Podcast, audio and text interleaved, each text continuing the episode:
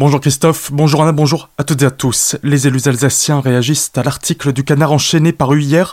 On y a appris qu'Emmanuel Macron songerait à revoir l'organisation du Grand Est pour en sortir l'Alsace qui gagnerait en compétences et en autonomie. Un souhait qu'il aurait eu en représailles face à Jean Rotner, président du Grand Est, espéré comme soutien dans la campagne présidentielle, mais qui vient de s'engager aux côtés de Valérie Pécresse, candidate des Républicains. Du côté de la gauche, on fustige cette hypothèse, tandis que les élus LREM rejettent tout calcul politicien.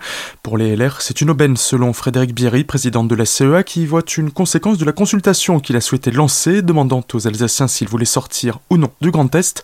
Le reste de la droite alsacienne n'ayant pas vraiment réagi au débat, Eric Stroman, le maire de Colmar, a quant à lui demandé aux instances locales des républicains de prendre position. Emploi comme ailleurs en France, le chômage recule en Alsace. Pour le dernier trimestre 2021, le nombre de personnes dans la catégorie A, celle regroupant les demandeurs d'emploi sans activité, est tenu d'en rechercher un, diminution de 6,2% dans le Bas-Rhin et moins 6,8% dans le Haut-Rhin. Sur l'année, leurs nombres ont respectivement été réduits de 13,9% et 14,9%.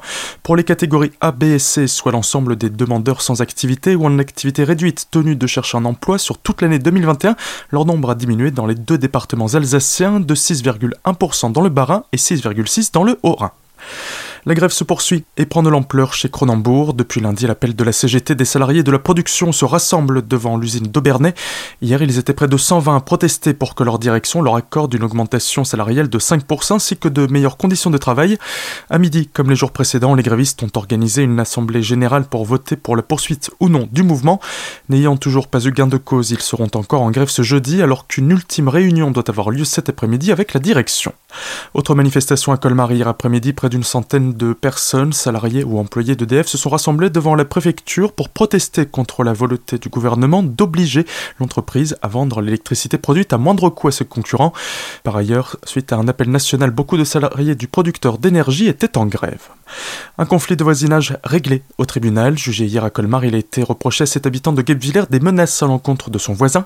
À la barre, la victime explique être harcelée depuis des mois, une situation invivable qui a connu son apogée alors qu'il est menacé par un couteau suite à une intrusion dans son domicile. Le prévenu nie tout en bloc, mais lors d'une perquisition menée chez lui, les policiers trouvent l'arme en question ainsi que des munitions d'armes à feu. Déjà condamné une quinzaine de fois, il a été reconnu coupable et reste en prison. Il écope de 15 mois ferme, dont 11 proviennent de la révocation d'une peine avec sursis. Il a également été condamné à 6 mois de sursis probatoire, à interdiction de détenir une arme durant 5 ans et d'entrer en contact avec la victime. Une peine de sursis pour des violences conjugales. Dimanche soir à Ribeauvillé, les gendarmes interviennent dans un logement après qu'un voisin les a contactés ayant entendu les cris d'une femme.